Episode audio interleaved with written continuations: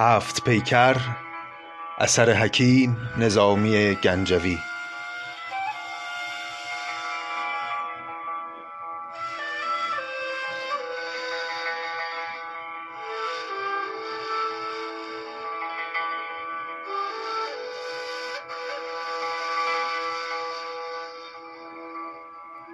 قسمت چهاردهم. دوستان عزیزم سلام. امیدوارم خوب و سلامت باشید و روز و روزگار بر شما خوش باشه. پیش از اون که به ادامه قصه بپردازیم دلم می‌خواد تشکر کنم از یکایک عزیزانی که در این مدت در این مدتی که کار ارائه نسخه صوتی هفت پیکر را آغاز کردم به بنده لطف داشتن و با پیام های محبت آمیز انصافا مهمترین انگیزه من بودن برای اینکه خودم رو ملزم بدونم که سر وقت حتما قسمت های جدید رو ضبط کنم و به اشتراک بگذارم. خیلی از همه دوستان ممنونم. متشکرم که این حقیر رو صدای این حقیر رو تحمل می‌کنن. به عشق مرور اون همه حکمت و هنر و زیبایی که در قلم حکیم نظامی گنجوی موج می‌زنه. یکی از نکاتی که دوستان گاهی متذکر میشن در پیام هاشون و انصافا نکته قابل تعملی هم هست اینه که خب در تلگرام دسترسی به فایل های صوتی یکم مشکله و گاهی دوستان مشکل فیلتر شکن دارن. یا به فرض اصلا اپلیکیشن تلگرام رو روی تلفن همراهشون ندارن. از این رو تصمیم بر این شد که از این به بعد یعنی از همین قسمت چهاردهم که الان درش قرار داریم نسخه پادکستی هفت پیکر رو هم همراه با نسخه هایی که در کانال تلگرام منتشر می‌کنیم به صورت پادکست هم منتشر بکنیم در اپلیکیشنی به نام کست باکس که خب خیلی از دوستان حتما باش آشنان یکی از مهمترین نرم افزارهای گوش کردن به فایل های صوتی یا همون پادکست ها هست. یک کانالی اونجا ایجاد کردیم به نام کانال نظامی گنجوی که البته 13 قسمت قبل هم اونجا آپلود شده و الان حاضره و از این به بعد همراه با انتشار در کانال تلگرام در کست باکس هم قابل شنیدن هست که خب اونجا دیگه نیازی به فیلتر شکن و اینها نداره و شاید دسترسی راحت تره و البته خود شنیدن هم راحت تره مثلا خیلی راحت میشه یکم فایل رو به عقب برد یا جلو برد. یه سری امکانات اینجوری داره که خب ساده تر هست.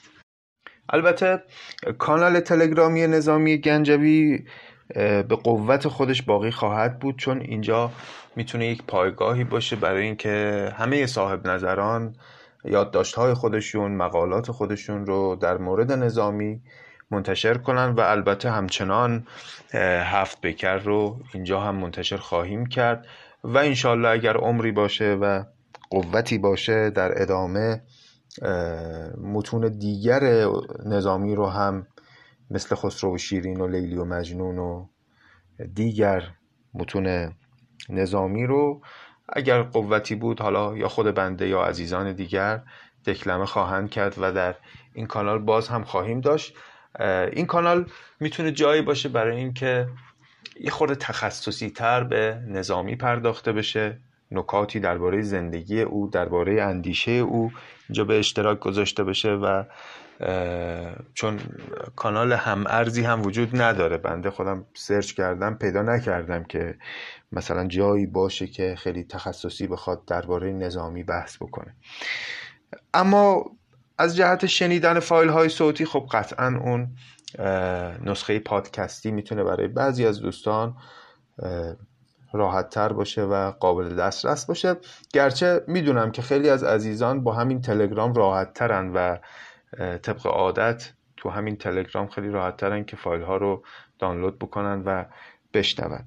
روی این حساب من حتما به زودی لینک آدرس اون کانال نظامی گنجوی در کست باکس رو می‌گذارم. هرچند که الان هم با یک جستجوی ساده تو این نرم افزار میشه اون رو پیدا کرد. اما لینکش رو هم در کانال تلگرام می‌ذارم. در اینستاگرام هم معرفی می‌کنم که دوستان اگر مایل بودن از اون طریق همراه ما باشن و به دوستان خودشون هم معرفی بکنن که به حال قبلا هم گفتیم هرچه ما بتونیم اعضای بیشتری از اطرافیان خودمون رو آشنا بکنیم با زیبایی هایی که در متون کهن وجود داره در واقع داریم کمک می‌کنیم به حفظ این میراث و کمک می‌کنیم به اینکه آیندگان ما و نسل های بعدی ما محروم نمونن از این همه زیبایی و این همه حکمت و هنر. خیلی خوب بیش از این سر دوستان رو درد نیاورم و برویم بر سر قصه. خاطر عزیز دوستان هست که در قسمت قبل رسیدیم به روز چهارشنبه و نشستن بهرام در گنبد پیروز رنگ و قصه گفتن دختر پادشاه اقلیم پنجم. قصه ای که دختر شروع کرد برای شاه قصه مردی بود به نام ماهان در سرزمین مصر که مردی بود جوان و متمول و توانمند که یک شب در باغ یکی از دوستانش مهمان بود و شراب خورده بود و در حال مستی رفت تا در طبیعت اطراف قدمی بزنه. ناگهان در کمال تعجب شریک تجاری خودش رو دید که اون وقت شب تنها اومده بود به دیدنش وقتی از شریکش پرسید اینجا چی کار می‌کنی؟ شریک بهش پاسخ داد که من یک محموله خیلی خیلی پرسود آوردم و در کاروانسرای بیرون شهر گذاشتم و الان اومدم دنبال تو تا تو همراه من بیای و بریم تا کار تجارت این محموله رو همین امشب انجام بدیم و اگر الان نیمه شب بریم این کار رو انجام بدیم چون دیگه نیازی نیست اون وقت باج بدیم به راهداران حکومتی سود خیلی بیشتری نصیبمون میشه. ماهان خیلی وسوسه شد از این پیشنهاد و قبول کرد و بدون خداحافظی از مهمانان دنبال شریک راه افتاد و با هم رفتن. مدتی که گذشت ماهان احساس کرد که میزان راهی که اومدن خیلی بیشتر از اون چیزیه که باید می‌رفتن تا به اون مقصدی که این شریک گفته بود برسن باید باشه. اما باز با خودش گفت خب من مستم در, در این عالم مستی خیلی زمان رو متوجه نمیشم. اون شریک من دوست من که جلوتر از من داره میره و من دنبال او میرم او هم هوشیاره و هم راه رو بلده پس من به او اعتماد می‌کنم. رفتن و رفتن و رفتن تا صبح شد و خورشید در اومد. همین که صبح شد یه نگاهی به اطراف انداخت. ماهان دید خبری از شریک نیست و نمیبینتش خسته و حیران و سرگردان و گم شده در بیابانهای اون اطراف گشت و هر طرف رفت. هیچ جایی رو ندید تا شب. و تا شب نتونست راهو پیدا کنه. شب که شد خسته بر در یک غاری افتاده بود و خوابیده بود که ناگهان صدای پای دو نفر رو دید دید بله یک زن و یک مرد که کوله بارهایی بر دوش دارن و آهسته آهسته دارن راه میرن از اون نزدیکی دارن میگذرن. زن و مرد ماهان رو دیدن. زن بر جای خودش باقی موند و مرد اومد به سمت ماهان. اومد به سمت ماهان گفت تو کی هستی؟ اینجا چیکار می‌کنی؟ ماهان گفت بله من یه همچین ماجرایی برام پیش اومد. یک دوستی داشتم شریکی داشتم که اومد منو با خودش اوورد اینجا ولی رها کرد منو و دیگه خبری ازش نیست. تو اگر لطف کنی و راه رو به من نشون بدی کمک بزرگی به من کردی. مرد به ماهان گفتش که کجای کاری؟ اون دوست تو نبوده. این منطقه منطقه است پر از دیو. و اون یک دیوی بوده که اصلا شیوهش همینه. با این شیوه آدم ها رو گول می‌زنه و می‌بره میکشتشون. اسمش هم هست حایل بیابانی. و تو فریب اونو خوردی و حالا که از دستش نجات پیدا کردی و تو رو نکشته باز جای بسی شکر داره. بیا دنبال من و این زن راه بیفت. ما می‌بریم و راهو به تو نشون میدیم. دیگه نگران نباش. ماهان هم ناچار دنبال اینها راه افتاد. رفتند و رفتند و هیچ سخنی هم در مسیر نمی‌گفتند. تا دوباره صبح شد. صبح که شد باز دید که این زن و مرد خبری ازشون نیست. دیگه گرسنه و خسته و تشنه و حیران و غمزده. ماهان گشت و گشت هرچه سعی کرد راهی رو پیدا بکنه هیچ راهی نبود. تا شب که شد رفت در یک گودالی بگیره بخوابه که ناگهان صدای اسب شنید. دید که بله یک سواری داره میاد و خودش روی اسب نشسته و یک اسب یدک هم همراه خودش داره میاره. سوار به محض اینکه ماهان رو دید شمشیر کشید که زود بگو ببینم تو کی هستی و اگر الان پاسخمون ندی سرت رو از بدن جدا می‌کنم. ماهان هم از و التماس کرد و گفت که آره من آدم بیچاره ای هستم و اینطوری گم شدم و دو شبه که دو نفر منو سر کار گذاشتن با این وضعیت. مرد بهش گفتش که شانس آوردی. اون زن و مردی که دیشب تو رو وردن به اینجا اونها دو تا دیو معروفن به نام هیلا و قیلا. که یک دیو نر و ماده ای هستن و در این منطقه کارشون گول زدن و گمراه کردن آدم هاست. بیا بنشین روی این اسب و من تو رو با خودم می‌برم و در واقع نجاتت میدم. ماهان هم که ترسیده بود از اون مرد چاره ای نداشت جز این که به حرفش گوش بده. نشست روی اسب و با هم رفتن رسیدن به یک بیابان عجیبی که از هر طرفش سر و صداهایی می اومد خوب که دقت کرد دید بله این بیابان رو تمام قولها و دیوها گرفتن و هر گوشه چند تا دیو دور هم جمع شدن و یک سوروساتی و یک بساتی برای خودشون درست کردن و موسیقی می نوازند و شرابی می خورن و, و هر کدومم ماهان رو صدا می‌کنن و میگن بیا به سمت ما. یه خورده که گذشت و یکم که جلوتر رفتن ماهان همینطور که سوار بر اسب بود احساس کرد که از دور داره یک سری موجودات عجیبی دارن به سمتش میان. موجوداتی بودن که هر کدوم مشعلی به دست داشتن سر تا پا سیاه بودن خیلی درشت هیکل بودن و شکل و شمایل عجیبی هم داشتن. یک چیزی بین گاو و فیل بودن هم شاخ داشتند و هم خورتوم و از دهانهاشون آتش زبانه می‌کشید و با خشونت بسیار حرفهای تند و سخنان درشت می‌گفتند و جلو می اومدن و در عین حال میرقصیدند. اینا جلوتر که اومدن ماهان احساس کرد همراه با رقص اینا تمام عالم و تمام کوه و بیابان و حتی اسبی که زیر ماهان بود شروع کرده به رقصیدن. ناگهان همه چیز رقصان شد و ماهان احساس کرد که این اسب زیر پای خودش داره پر در میاره و یه نگاه که بهش انداختید بله اسبش تبدیل شده به یه های هفت سر. خب تا اینجای قصه رو تقریبا براتون گفته بودیم و خونده بودیم از روی کتاب و من ترجیح میدم که این ابیات پایانی رو یک بار دیگه هم بخونم چون بسیار زیبا توصیف کرده این موجودات عجیب رو نظامی.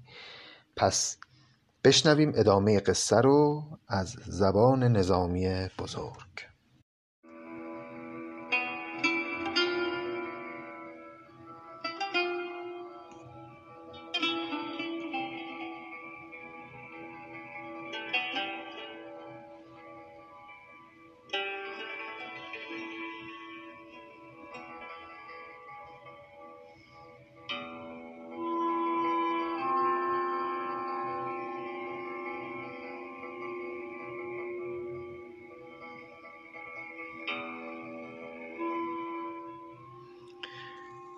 چون بر این ساعتی گذشت ز دور گشت پیدا هزار مشعل نور.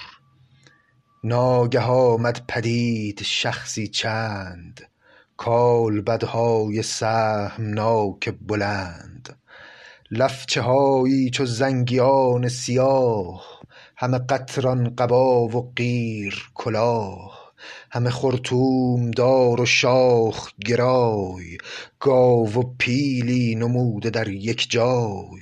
هر یکی آتشی گرفته به دست منکر و زشت چون زبانی مست. آتش از حلقشان زبان زنان بیت گویان و شاخشان زنان. زان جلاجل که در دم آوردند رقص در جمله عالم آوردند. فگند هم بدان زخم کان سیاهان داشت رقص کرد آن فرس که ماهان داشت.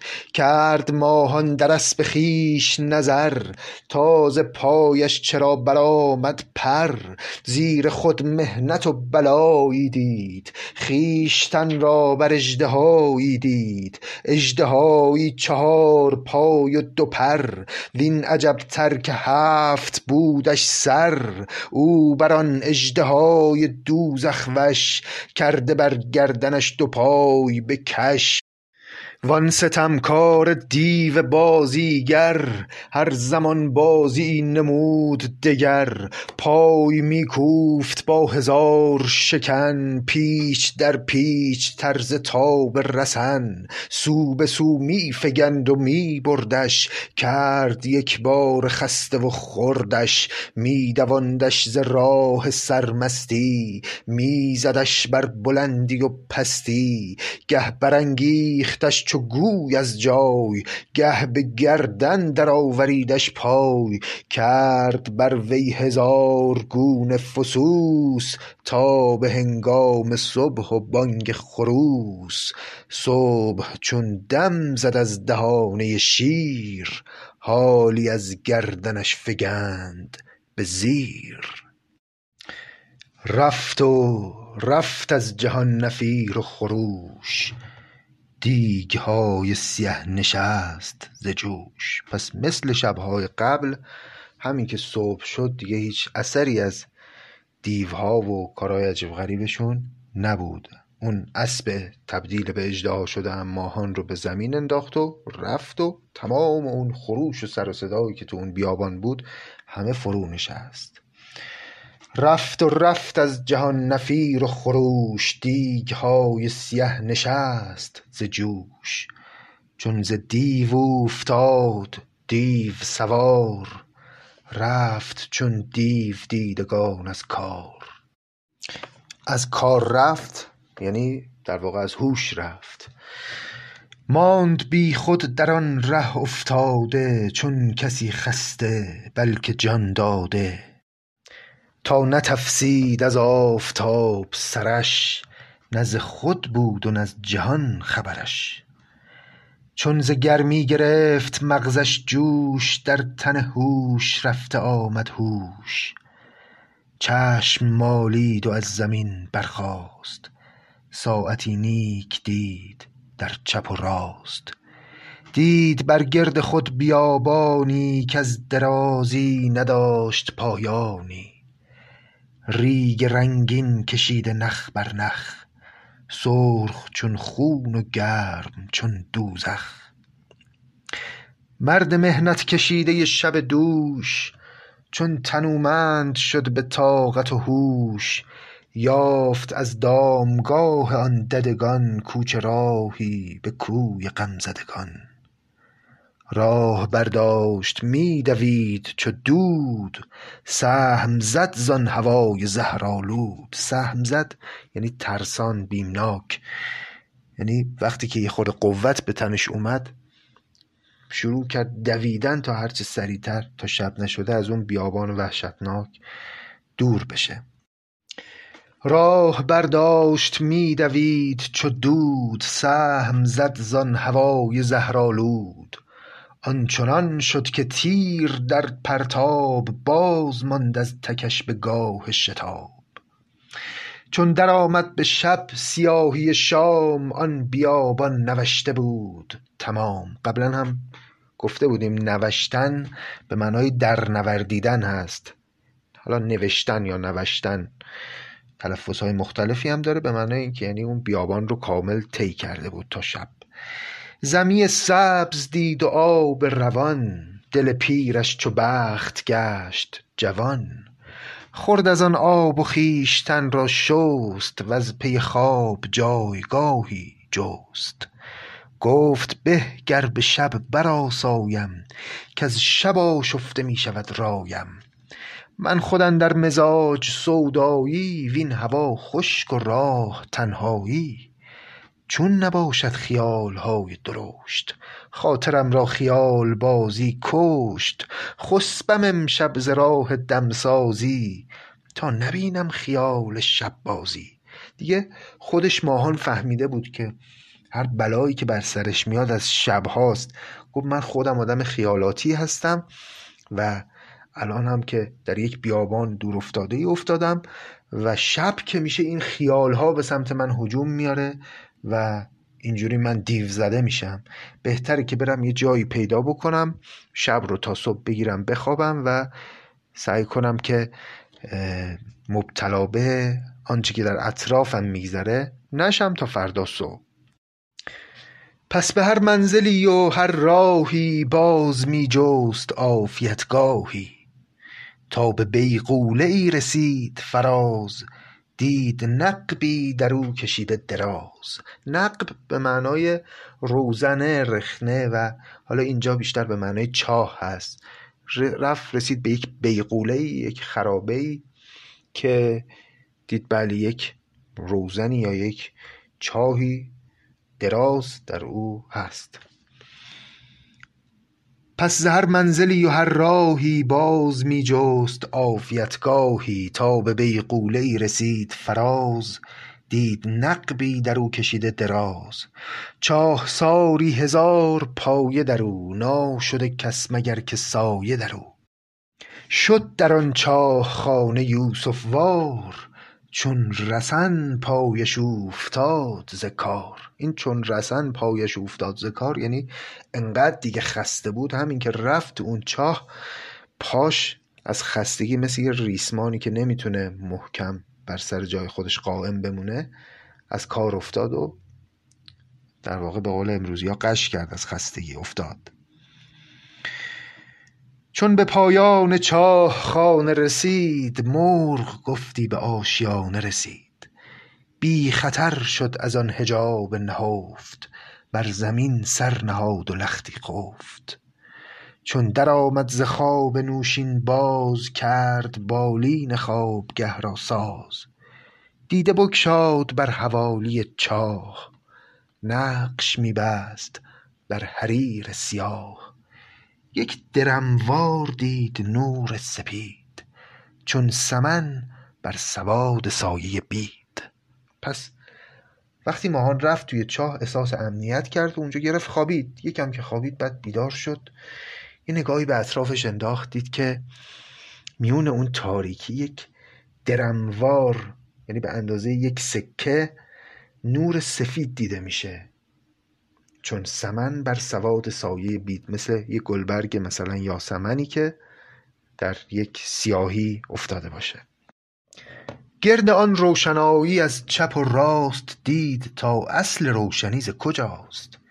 رخنه ای دید داده چرخ بلند نور مهتاب را بدو پیوند. پس دید که نه این مثل اینکه یک رخنه که نور ماه از اونجا میتابه توی این چاه. رخنه ای دید داده چرخ بلند نور مهتاب را بدو پیوند. چون شد آگه که آن فواره نور تابد از ماه و ماه از آنجا دور چنگ و ناخن نهاد در سوراخ تنگیش را به چاره کرد فراخ. تا چنان شد که فرق تا گردن می توانست از او برون کردن. سر برون کرد و باغ و گلشن دید جایگاهی لطیف روشن دید. رخنه کاوید تا به جهد و فسون خویشتن را ز رخنه کرد برون. دید باغی نه باغ بلکه بهشت به ز باغ ارم به طبع و سرشت.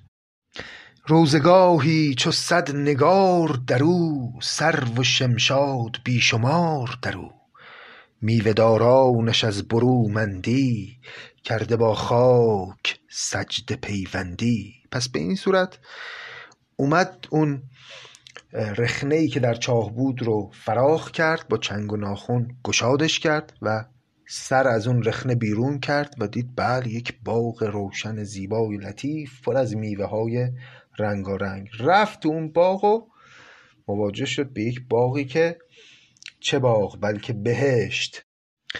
میوهدارانش از برومندی کرده با خاک سجده پیوندی یعنی این درختان میوه انقدر سنگین بودن از میوه هایی که داشتن که این شاخه هاشون سجده کرده بود روی خاک.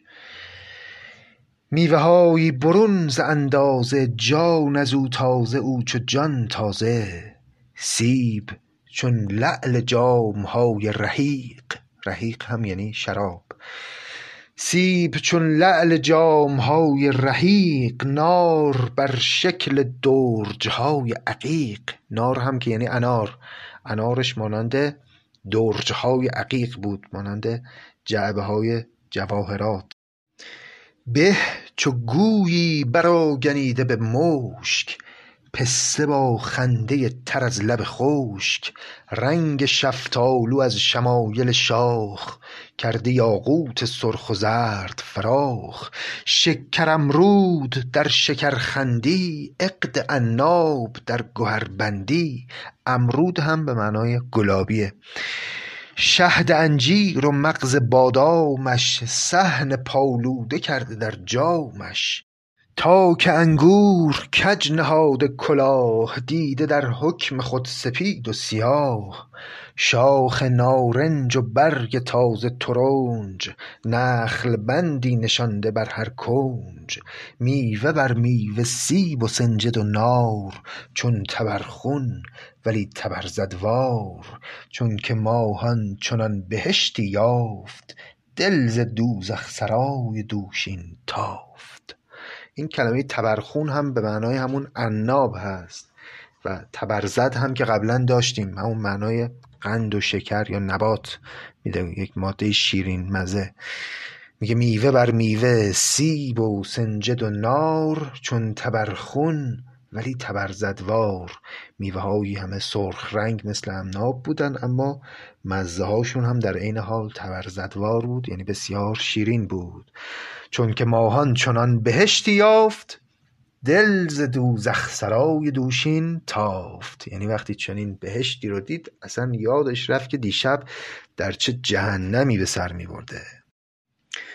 او در آن میوه ها عجب مانده خورده برخی و برخی افشانده. ناگه از گوش نعره ای برخاست که بگیرید دزد را چپ و راست. پیری آمد ز خشم و کینه به جوش چوب دستی برآوریده به دوش.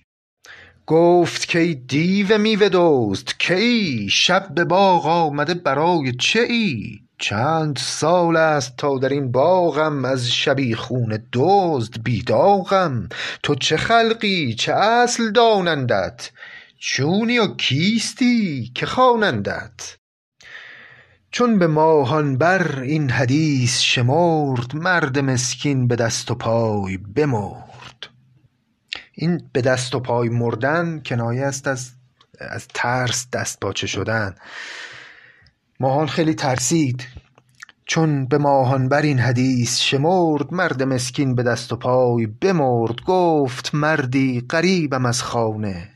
دور مانده به جای بیگانه با غریبان رنج دیده بساز تا فلک خواندت غریب نواز. پیر چون دید عذرسازی او کرد رغبت به دلنوازی او. چوب دستی نهاد زود ز دست فارغش کرد و پیش او بنشست. گفت برگوی سرگذشته خویش تا چه دیدی تو را چه آمد پیش؟ چه ستم دیده ای ز بیخردان چه بدی کرده اند با تو بدان؟ پس وقتی ماهان ترسید و اونجور از موضع ضعف طلب رحم کرد از اون پیر اون مرد هم دلش سوخت و بهش گفت خب بگو ببینم تو کی؟ اینجا چی کار می‌کنی؟ سرگذشتت چیه؟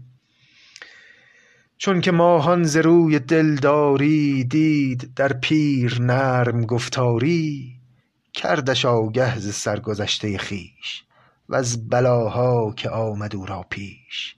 آن ز محنت به محنت افتادن هر شبی دل به محنتی دادن وان سرانجام ناامید شدن گه سیاه و گهی سپید شدن.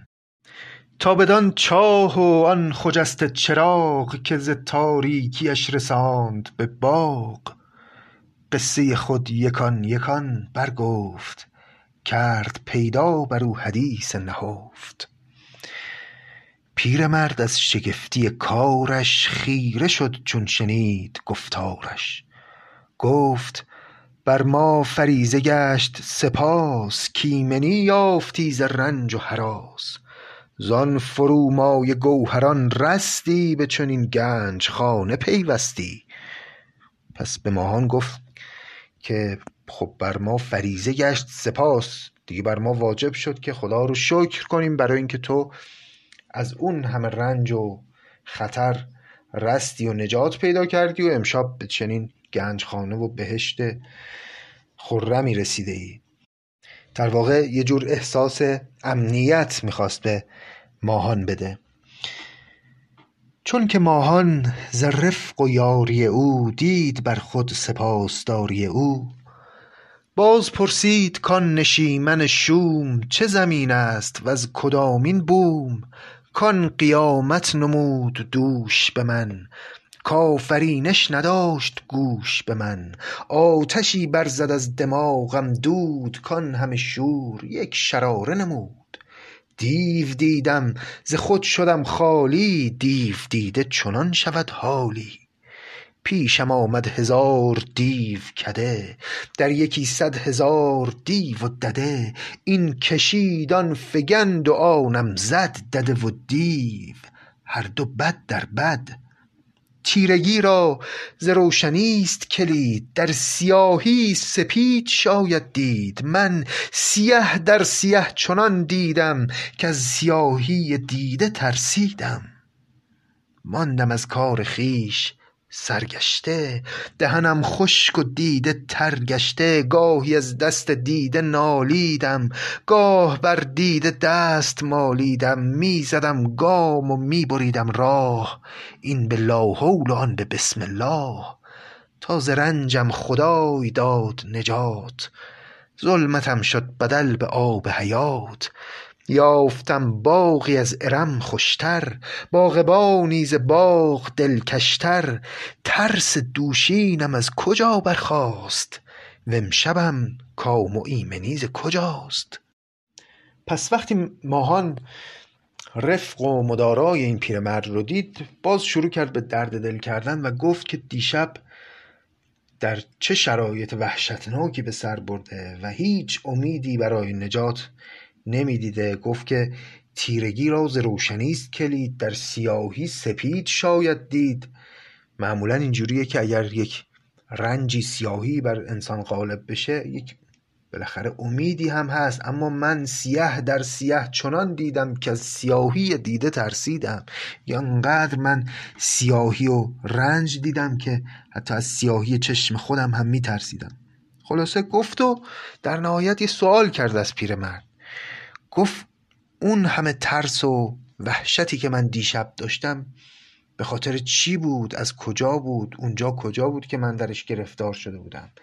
و این ایمنی و کامی که امشب دارم این از کجاست؟ این برای چی نصیب من شده؟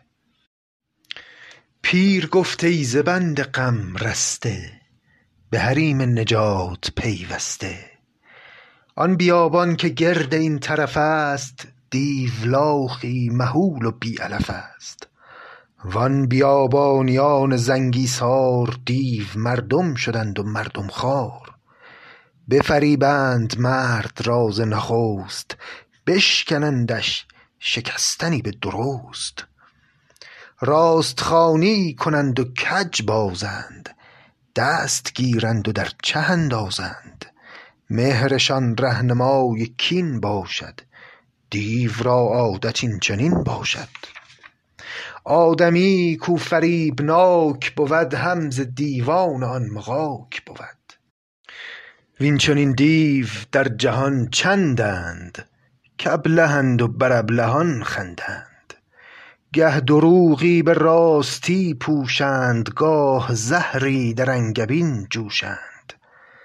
در خیال دروغ بی مددی ست راستی حکم نامه ابدی ست در واقع پیرمرد اینطور برای ماهان توضیح داد که بله اونجا اون بیابان دیوزاری ست که دیوهای این چنین وحشتناک داره و این دیوها کارشون اینه که به نام هدایت کردن آدمها دست او رو می‌گیرند و در چاه میندازند راست خانی کنند و کج بازند دست گیرند و در چه اندازند. یعنی هر کدوم از این دیوها که ماهان رو اسیر خودشون کردن او رو به یک فضایی بردن که از شب قبل وضعیتش بدتر بود و به نام راهنمایی کردن اون رو در وضعیت بدتری قرار دادن. و توضیح میده میگه آدمی کو فریبناک بود همز دیوان آن مغاک بود. میگه آدم هایی هم که دروغگو و فریبکار هستند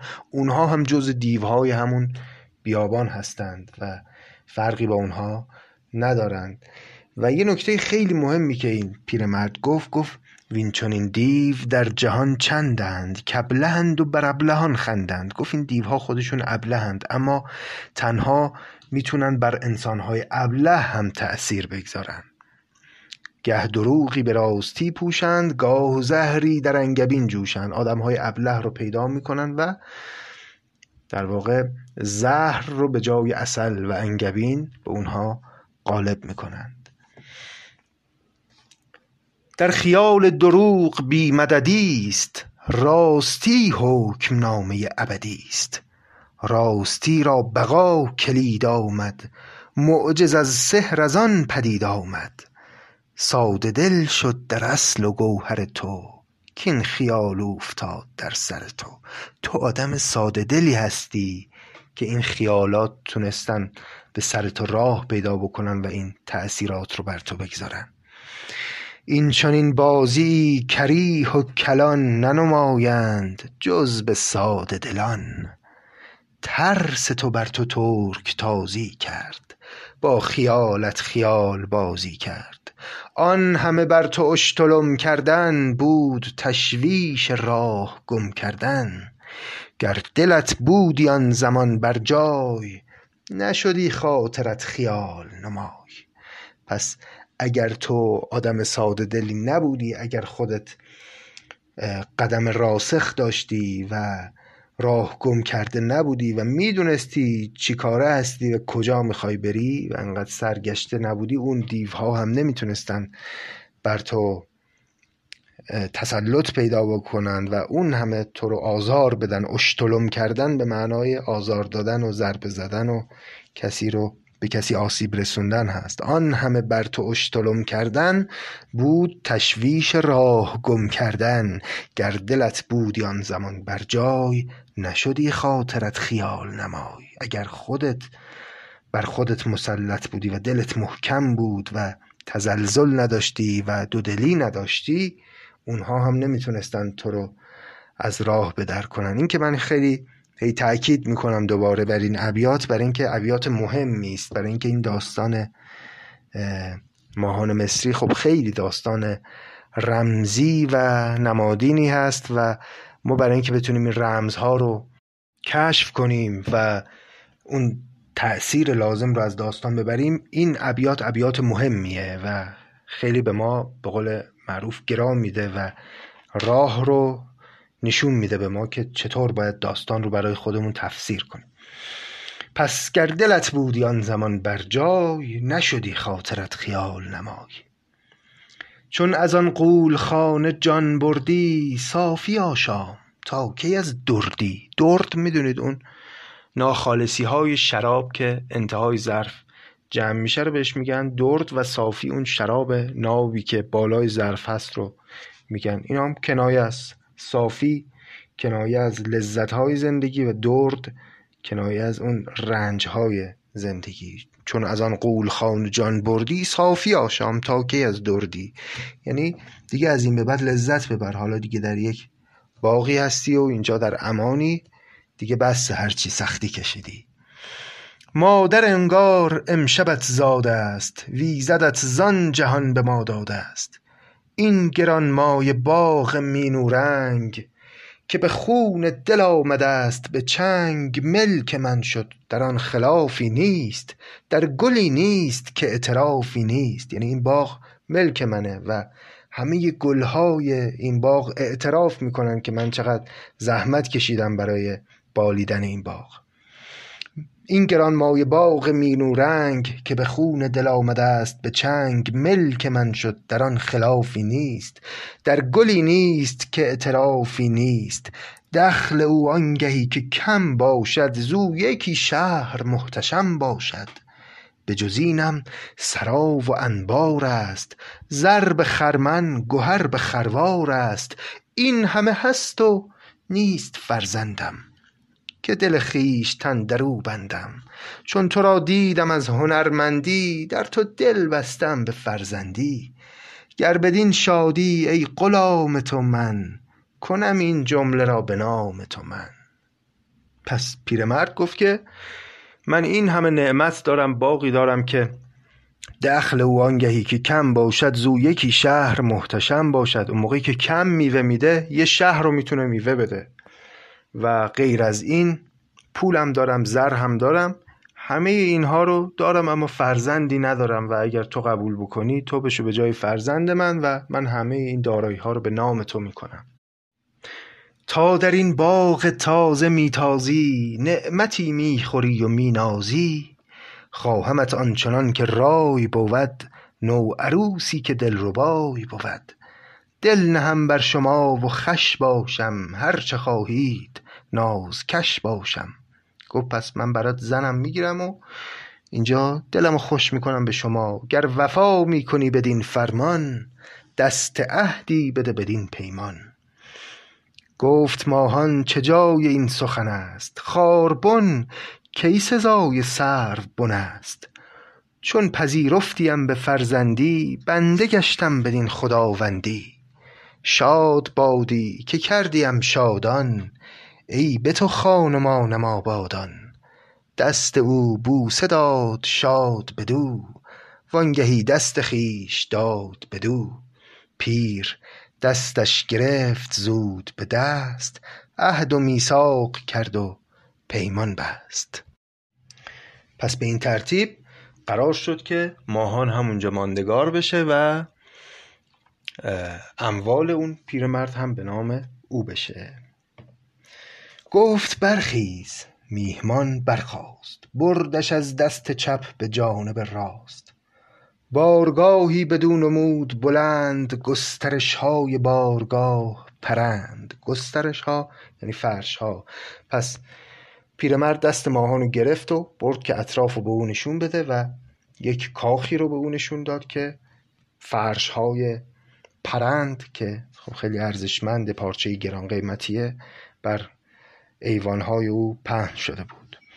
بارگاهی بدو نمود بلند گسترش های بارگاه پرند.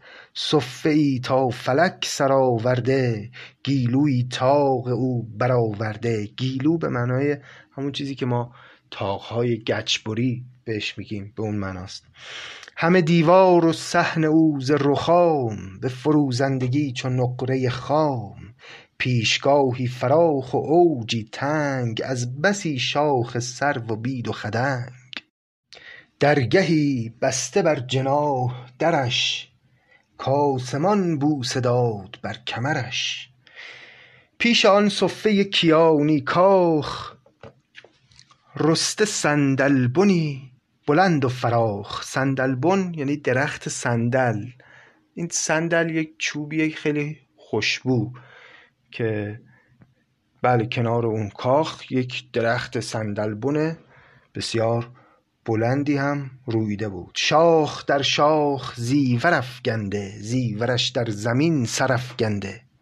کرده بر وی نشستگاهی چست تخت بسته به تخت به تخته های درست. فرش هایی کشیده بر سر تخت نرم و خوشبو چو برگ های درخت. یه درخت صندلی جلوی کاخ بود که یه چیزی مثل مثلا خونه درختی یه تختگاهی بالاش ایجاد کرده بودن. خیلی زیبا و قشنگ. پیر گفتش بر این درخت خرام ور نیاز آیدت به آب و طعام سفره آویخته ست و کوزه فرود پر ز نان سپید و آب کبود. من روم تا کنم ز بهر تو ساز خانه ای خوش کنم ز بهر تو باز. تا نیایم صبور باش به جای. هیچ از این خوابگه فرود میای. هر که پرسد تو را بگردان گوش. در جوابش سخن مگوی و خموش. به مدارای هیچ کس مفریب. از مراعات هر کسی بشکیب. گر من آیم ز من درستی خواه. آنگهی ده مرا به پیشت راه. چون میان من و تو از سر عهد صحبتی تازه شد چو شیر و چو شهد باغ باغ تو خانه خانه توست. آشیان من آشیانه توست. امشب از چشم بد هراسان باش همه شبهای دیگر آسان باش. پس چی گفت پیرمرد به ماهان؟ گفت این درخت صندل رو می‌بینی؟ برو بالای این درخت بنشین. اونجا همه خوردنی ها و آب و غذا هم هست. برو بالای اون درخت بنشین و به هیچ وجه نه خودت از این درخت بیا پایین و نه کسی رو راه بده که بیاد بالا و اصلا جواب هیچ کسی رو نده تا من بیام. من هم که اومدم گر من آیم ز من درستی خواه آنگهی ده مرا به پیشت راه. اول مطمئن شو که من خودم هستم. چند تا مثلا از من سوالاتی بکن تا معلوم بشه که یه وقت دیوی کسی نباشه که خودش رو به شکل من در آورده باشه. خلاصه این توصیه ها رو به ماهان کرد و در نهایت گفتش که اگر که این عهدی که امشب الان داری با من میبندی رو رعایت بکنی باغ باغ تو خانه خانه توست آشیان من آشیانه توست. امشب از چشم بد هراسان باش همه شبهای دیگر آسان باش. این امشب رو اینی که میگم و گوش کن به هیچ وجه. کسی رو بالا راه نده و خودت هم پایین نیا و با کسی سخن نگو. و فردا تمام این باغ و این دارایی ها از آن تو خواهد شد و می‌تونی به اون کاخ بری و در اون کاخ زندگی کنی. پیر چون داد یک به یک پندش داد با پند نیز سوگندش. نردبان پایه دوالین بود که از پی آن بلند بالین بود. گفت بر شو دوال سایی کن یکی امشب دوال پایی کن. و زمین برکشان دوال دراز تا نگردد کسی دوالک باز دوال به معنای تسمه چرمی هست. یه نردبان دوالینی اونجا بود. بهش گفت بیا از این نردبان برو بالا و بعدم که رفتین نردبان رو جمع کن که کسی بعد از تو نتونه بیاد بالا. امشب از مار کن کمرسازی بامدادان به گنج کن بازی گرچه حلوای ما شبانه رسید زعفرانش به روز باید دید. یعنی به زبان کنایه بهش گفت اگرچه تو امشب در باغ خوش و خرمی هستی و میوه های خوب و از اون رنج شبهای قبلت رها شدی اما این اگر امشب حلوا باشه اون زعفرانش اون حلوای زعفرانی اصلی رو فردا تو به دست خواهی آورد. و امشب رو اینهایی که میگم رو رعایت کن تا فردا که به عیش اصلی خواهید رسید. گرچه حلوای ما شبانه رسید زعفرانش به روز باید دید. پیر گفتین و رفت سوی سرای تا بسازد ز بهر مهمان جای. رفت ماهان بر آن درخت بلند برکشید از زمین دوال کمند. بر سریر بلند پایه نشست زیر پایش همه بلندان پست. سفره نان گشاد و لختی خورد از رقاق سپید و گرده زرد. رقاق و گرده دو نان هستند. خورد از آن سرد کوزه آب زلال پرورش یافته به باد شمال. چون بر آن تخت رومی آرایش یافت از فرش چینی آسایش شاخ صندل شمامه کافور از دلش کرد رنج سودا دور. یه مدتی که روی اون فرش گرم و نرم بالای اون درخت صندل که چوب خوشبویی هم داره وقتی آسود کم کم خستگی ها از تنش رفت و غمهای شب گذشته رو فراموش کرد. تکیه زد. گرد باغ می نگریست. ناگه از دور تافت. شمعی بیست. همین که یه خورده نگاه کرد به اطراف دید که بیست تا شمع در واقع بیست تا انسان که هر یک شمعی در دست دارند به سمتش دارن میان. خب باید دید که این بیست نفر شمع به دست کی هستن و اینجا برای چی دارن میان کنار این درخت صندل و آیا ماهان به قولی که به پیرمرد داده بود می‌تونه وفادار بمونه و خلاصه می‌تونه راه رو پیدا بکنه و چه سرنوشتی در انتظار او خواهد بود. قصه قصه طولانی و نمادینی هست. و این جلسه هم ما نتونستیم تمومش کنیم. به امید خدا انشاءالله در جلسه آینده قصه ماهان مصری رو به پایان میرسونیم و اگر نکاتی هم باشه دربارش سخنی هم خواهیم گفت. متشکرم از اینکه همچنان همراه ما هستید و سپاسگزارم از اینکه نسخه صوتی هفت پیکر رو به دوستان و عزیزان خودتون که علاقمندند به متون کهن ادب فارسی معرفی می‌کنید. یک بار دیگه تاکید می‌کنم که از این قسمت دوستان می‌تونن نسخه پادکستی هفت پیکر رو هم در نرم افزار کست باکس بشنون و امیدوارم که این فرصتی رو ایجاد بکنه که عزیزان بیشتری از علاقمندان بتونن با هفت پیکر آشنا بشن. و همچنان ممنون خواهم بود از نظرات و پیشنهادات و انتقادات رفقا که حتما چراغ راه بنده خواهد بود. مراقب خودتون باشید. یا حق تا ادامه داستان.